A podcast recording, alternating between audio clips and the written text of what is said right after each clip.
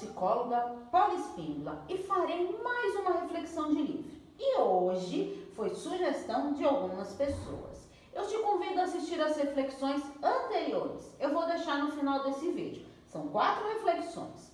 A reflexão de hoje será do livro Os Segredos da Mente Milionária, de Harvey Eker. Esse livro ele fala do poder da mente milionária, ou seja, que temos que acreditar em nosso poder e não desistir. O livro ele é dividido em alguns princípios e arquivos de riqueza, mas fique atento para levar isso para a sua vida. Para mim, o maior objetivo desse livro é perceber que todos somos capazes, mas isso depende de quanto está disposto a encarar e ver a vida por outros aspectos. Inclusive, eu tenho vídeos que falam sobre as questões financeiras que são prejudiciais à qualidade dos relacionamentos. Não tenha medo de falar sobre dinheiro.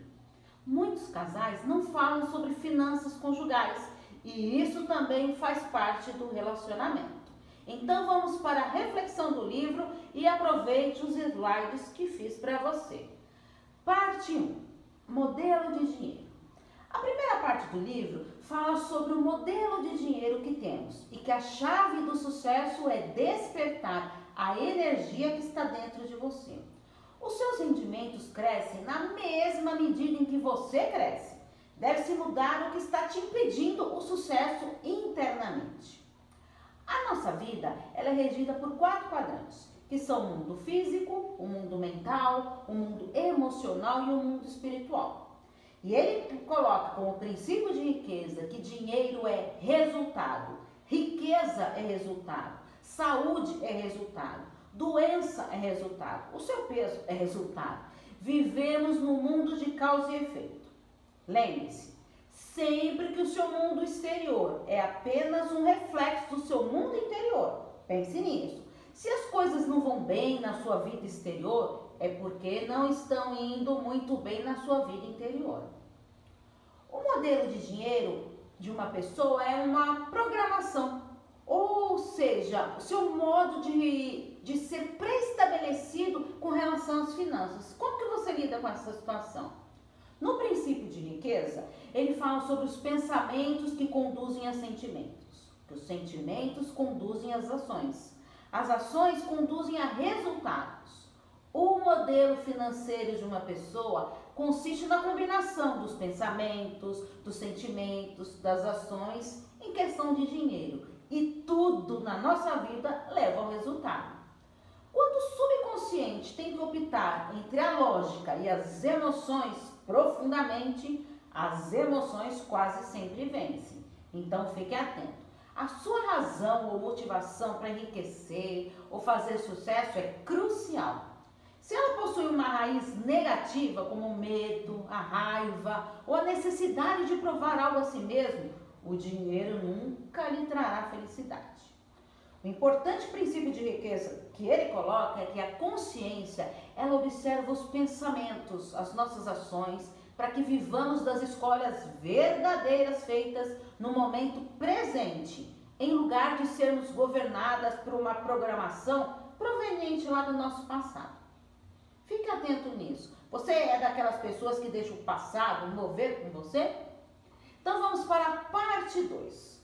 Temos 17 arquivos de riqueza. O primeiro, as pessoas ricas acreditam na seguinte ideia: eu crio a minha própria vida. As pessoas de mentalidade pobre acreditam na seguinte ideia: na minha vida as coisas acontecem assume um papel de vítima e coloca a culpa sempre nos outros. E ainda afirma que não existe vítimas verdadeiramente ricas. Olha só. No segundo princípio, as pessoas ricas entram no jogo do dinheiro para ganhar. Já as pessoas de mentalidade pobre entram no jogo do dinheiro para não perder. Percebeu a diferença? Se o seu objetivo é ter algum conforto, é provável que você nunca fique rico. Mas caso sua meta seja enriquecer, é provável que você alcance uma situação ricamente confortável. Terceiro arquivo. As pessoas ricas assumem o compromisso de serem ricas. Já as pessoas de mentalidade pobre gostariam de ser ricas. O principal motivo que impede a maioria das pessoas de conseguir o que quer é não saber o que realmente quer. Quarto arquivo. As pessoas ricas pensam grande, as pessoas de mentalidade pobre pensam pequeno. A sua remuneração se dará na proporção direta do valor que você agregar, de acordo com o mercado. A palavra-chave é valor. Quinto arquivo. As pessoas ricas focalizam oportunidades. As pessoas de mentalidade pobre focalizam nos obstáculos. As pessoas ricas correm riscos calculados. Elas pesquisam, realizam as análises necessárias e tomam decisões baseadas em fatos e informações sólidas. Pense nisso. Sexto arquivo. As pessoas ricas admiram outros indivíduos ricos e bem-sucedidos. Já as de mentalidade pobre guardam ressentimento, ressentimento de quem é rico e bem-sucedido. Sétimo princípio. As pessoas ricas buscam a companhia de indivíduos positivos e bem-sucedidos. As pessoas de mentalidade pobre buscam a companhia de indivíduos negativos e fracassados. Não perca tempo tentando mudar pessoas negativas. O seu dever é usar o que você aprendeu para melhorar a si mesmo. Oitavo princípio. As pessoas ricas gostam de se promover. As pessoas de mentalidade pobre não apreciam vendas nem autopromoção. Não acreditam muito nisso. Reconheça o que deu errado no seu passado e abandone isso. Deixe ele lá para trás. Nono arquivo. As pessoas ricas são maiores do que os seus problemas. As pessoas de mentalidade pobre são menores do que os problemas. O segredo do sucesso não é tentar evitar os problemas, nem se esquivar ou se livrar deles, mas crescer pessoalmente para se tornar maior do que qualquer adversidade. A sua riqueza cresce na mesma medida que você. Décimo arquivo. As pessoas ricas são excelentes recebedoras. As pessoas de mentalidade pobre são péssimas recebedoras. Muitas pessoas não se sentem dignas ou merecedoras de receber. Parem de engolir a tolice de não merecimento e comece a tomar as medidas cabíveis para você enriquecer. Décima primeira. As pessoas ricas preferem ser remuneradas pelos seus resultados. Lembra? Tudo é resultado. As pessoas de mentalidade pobre preferem ser remuneradas pelo tempo que despendem. Décimo segundo. As pessoas ricas pensam, posso ter duas coisas ou mais. As pessoas de mentalidade pobre pensam, só posso ter uma ou outra. Um importante princípio de riqueza é que as pessoas acreditam que se você pode comer o bolo e ter o bolo. As pessoas que têm pensamentos de classe média creem que o bolo é doce demais, por isso só deve comer um pedacinho. Você é dessas pessoas? Agora, as pessoas de mentalidade pobre por acreditarem que não merecem o bolo, pedem uma rosquinha e se perguntam: por que eu não tenho nada? Por que só eles têm o bolo? Décimo terceiro arquivo. As pessoas ricas focalizam o seu patrimônio líquido.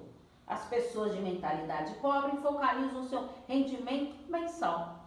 O patrimônio líquido é o valor de tudo que uma pessoa possui. O rendimento passivo é o dinheiro que você recebe sem trabalhar ativamente. Quanto maior for o seu rendimento ativo, mais podemos poupar e investir.